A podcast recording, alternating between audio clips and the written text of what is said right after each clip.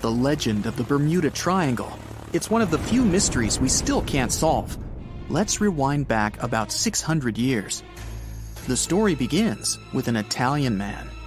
He wanted to sail across the ocean to reach Asia, a continent rich with spices, silk, minerals, you know, that kind of stuff. Getting there by land would take ridiculously long, so he figured, hey, why not to build some sturdier ships, gather a couple of sailors, and set off to Asia? What could go wrong? That man was Christopher Columbus, by the way. In 1492, with a little help from Spain's royal family, he embarked on his journey. Everything was going well. I mean, apart from totally going the wrong way. But as he got to the end of his voyage, he noticed something very strange. He didn't know it at the time, but he was sailing through the infamous Bermuda Triangle. The BT, the point of no return, the scary place between Bermuda, Puerto Rico, and Florida. There are loads of stories of ships, boats, and planes disappearing into this mysterious realm. Some were found years later, and some disappeared off the face of the earth, lying undiscovered at the bottom of the ocean. Maybe. We know one thing for sure. We have no clue what's going on over there. People have been trying to figure it out for years, but nothing. Zip, nada. So what was it that Christopher Columbus saw that fateful evening? What freaked him out so bad? According to his logs, Columbus saw a huge flash in the sky. I don't care how tough you are, if you're sailing around with no clue where you are, and then you see a massive flash right in front of you, you'd find me hiding below deck, chewing on a lemon or something. That's not the only sea mystery out there, not by a long shot. Heard of the Kraken? A giant squid that can swallow a whole ship. No? You're lucky. Imagine cruising on a ship, wind in your hair, hands on your hips like, you know, those old pirate movies. Then a huge squid creeps up on you from deep down in the cold, dark water. It wraps its tentacles around the ship and drags the whole thing to the bottom of the ocean. Good thing you packed a life raft. How about a colossal sea serpent chasing your boat at full speed looking for a midday snack? That thing is called a Leviathan, and you better hope it's not real. Or sirens, mean but beautiful creatures of the sea. They like to hang out on rocks and sing karaoke. Their magical voices attract sailors who sail their ships right into the sharp rocks. Now, mermaids, on the other hand, totally awesome. They like karaoke too, but they're not into the whole ship-smashing thing. Good old mermaids. They're real, right? And let's not forget peg-legged pirates. Arr! Lootin', raidin', saying arr every 2 seconds. Arr! What else do those guys do all day? So back to our Italian friend, Columbus. Maybe he just saw a thunderstorm. Duh. Why didn't he think of that? Well, I'm not 600 years old, and I wasn't there. How on earth would I know? Weird thing is, he never mentioned any huge waves or heavy rain. No strong winds either. Just a single flash in the sky. Maybe some dolphins were setting off fireworks or something. After the flash, Columbus wrote that his compass needle started dancing all over the place. This keeps getting weirder and weirder. His report ends with a friendly turtle with sunglasses jumping out of the water, pushing the 3 ships to shore, and everyone went out to get hot dogs. Only kidding. So what happened? Scientists now think they've got the answer. Drumroll. An asteroid crashed into the ocean. Case closed. But wait, what about that stuff with the compass? What does that have to do with an asteroid? Asteroids come in all different shapes and sizes. But they're like chocolate eggs, the best parts on the inside. They're packed full of minerals and metals worth trillions of dollars. Scientists are even trying to figure out how to land on a big one and mine it. It'd have to be a really big one. I'm talking about an asteroid the size of Rhode Island. Why? Because chances are it'd have a magnetic field around it, making it way easier to land on. Scientists think that the magnetic fields around some asteroids can last for millions of years. Mystery solved. Maybe. Captain Christopher Columbus's compass went cuckoo crazy because of an asteroid crashing right in front of him. That actually might explain some other strange Bermuda tales.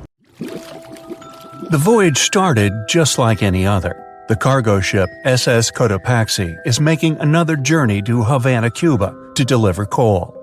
It's November 29, 1925. For Captain Meyer and his crew, leaving Charleston Port, South Carolina, it will be the last trip the ship ever makes. Its route ran through the Bermuda Triangle. 2 days into the trip, the Cotopaxi sent out a distress signal. It had got caught up in a strong tropical storm and turned over on its side. The wind was very strong and there was powerful lightning as well. Rain gradually filled the ship's hold. Then there was a bright white flash, and the ship disappeared without a trace. Later, its wreckage was found in the Gobi Desert, which is in a completely different part of the world. All 32 crew members, including the captain, were missing. Of course, the part about the Gobi Desert is fictional. For one of his movies, Steven Spielberg came up with the idea that the ship was moved there by aliens. Still, in real life, the ship was never found, and its crew really did disappear. It was officially declared missing a month afterward, and nobody could find the wreck. It seems like a classic case of mysterious things going on in the Bermuda Triangle. But most mysteries are solved sooner or later. In 2020, the Cotopaxi was found. A man named Michael Barnett had moved to Florida to study shipwrecks off the coast. One wreck in particular really caught his attention. It was much larger than the others, and the locals called it the Bear Wreck. It was about 40 miles from St. Augustine in northern Florida, but no one had ever managed to identify the rusty hull. So Michael started to do some detective work. He measured the size of the shipwreck and started working through all the information he could find. He researched hundreds of old newspapers, leafed through insurance records, and looked at artifacts found on the wreck. After hundreds of hours of hard work, Michael was sure it was the Cotopaxi. But a few years before, there had been a rumor that the same ship had been found off the coast of Cuba. The Coast Guard found the wreck of a cargo ship about the same size that looked a lot like the one lost in 1925. Michael was sure they were wrong, so he teamed up with some science journalists and kept investigating. Soon they discovered something that seemed to confirm Michael's belief. Divers found brass valves with the letters SV on them in the wreckage of the ship. Michael suggested these initials referred to Scott Valve Manufacturing Company. The headquarters of this company was in Michigan, not far from where the Cotopaxi had been built. The company had probably supplied parts for the Cotopaxi. So the puzzle seemed to be solved. The Bear Wreck was really the missing cargo ship. But Michael still needed to work out why the ship had sunk. Did something mysterious really happen to the Cotopaxi in the Bermuda Triangle? Later, Michael found the testimony of the ship's carpenter among some old papers. The carpenter claimed that the hatches covering the coal on the ship had been in a terrible condition before it sank. Repair work on the covers wasn't finished before the crew got the order to sail to Cuba. So if the hatch covers were still broken during the trip, water could have easily gotten on board. This water probably flooded the hole during the tropical storm. This was the real reason why the Cotopaxi went down. There was really nothing mysterious about it. It was just a mistake made by ordinary people. But this is just one example out of dozens or even hundreds where ships and planes have gone missing in the Bermuda Triangle. We still can't explain some of these incidents. It seems like there really is something weird going on there. One of these strange events happened in 1948. A passenger jet was headed for Miami from San Juan, Puerto Rico. It disappeared in the same area as the Cotopaxi. The 32 people on board vanished without a trace. The weather was clear throughout the flight, but experts think that when the plane was about 50 miles from the coast, it could have been hit by a strong wind that knocked it off course. Years later, a similar plane was found in the area of the Bermuda Triangle, but because no one could work out the registration, it was impossible to say for sure if it was the same one. Something even stranger occurred not long before, in 1945. 5 planes went missing all at the same time. Some trainee pilots were practicing their navigation skills. But when they'd finished, it seems they couldn't find their way back home and disappeared. Many people assume they just ran out of fuel. This seems likely, but still, the circumstances were really strange. The trainees were being supervised by an experienced pilot who had 2,500 hours of flight time. He would never have let a group of newbie pilots get that far away from their base. Even now, people still debate what could have happened.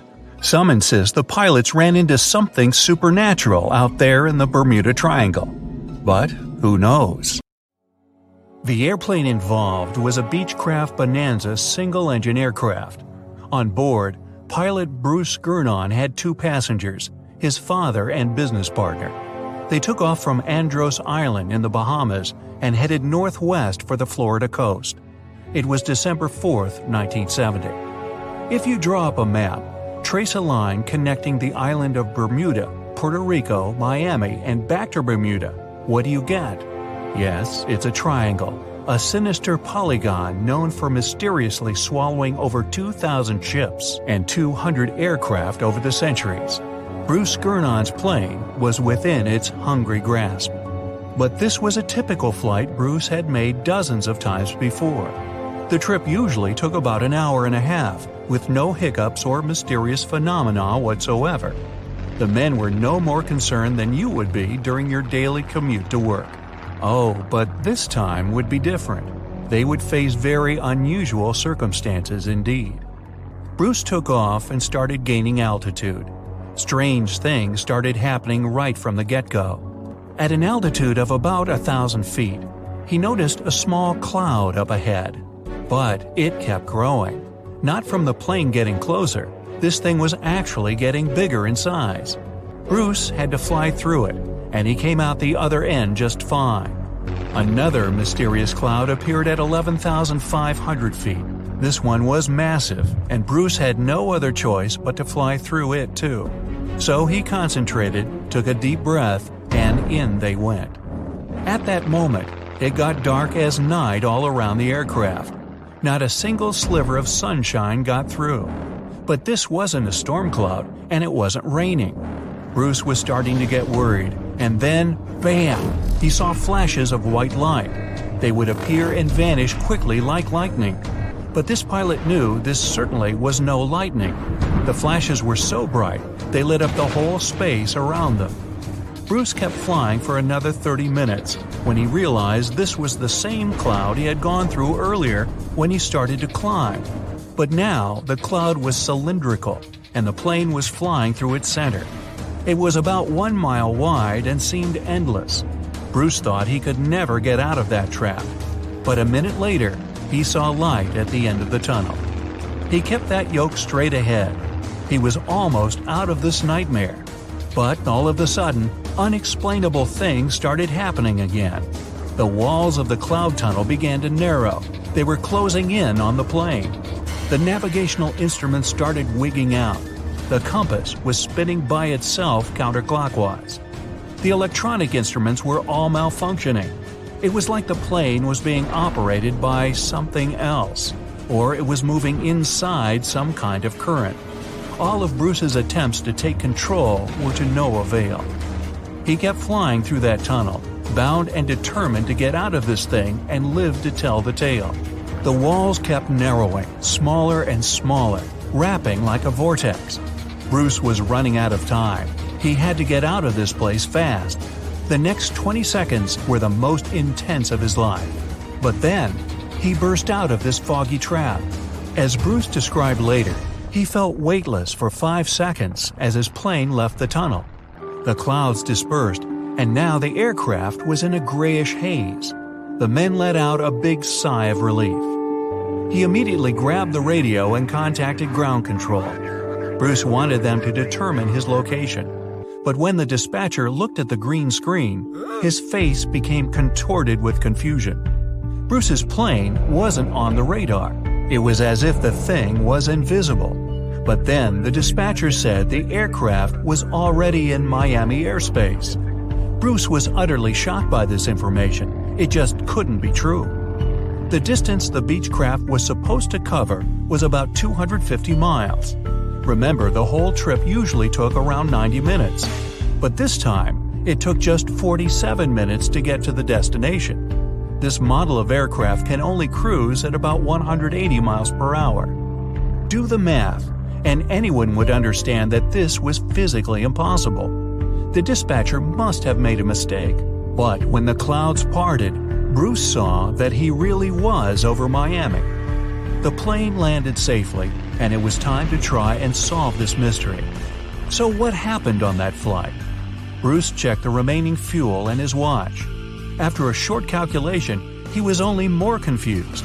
The plane hadn't gone through the amount of fuel it should have. Bruce couldn't have been wrong. He was a very experienced pilot. By his early 20s, he already had 600 hours of flight under his belt.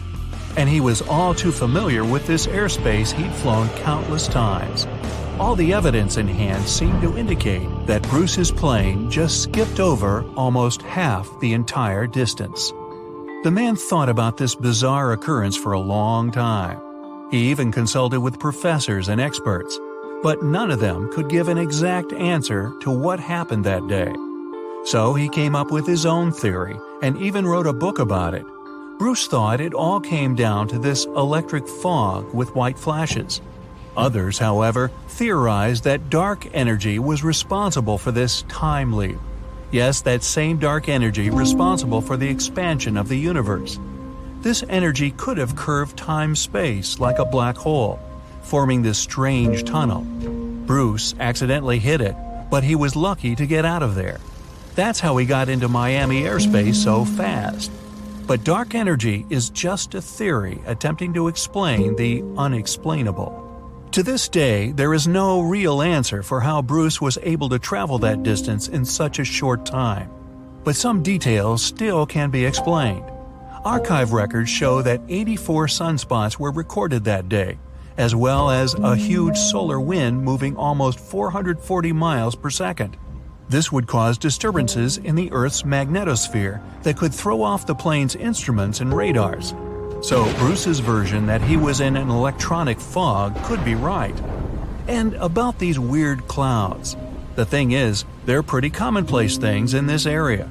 Zones with low and high pressure are constantly colliding there. The result, storm clouds.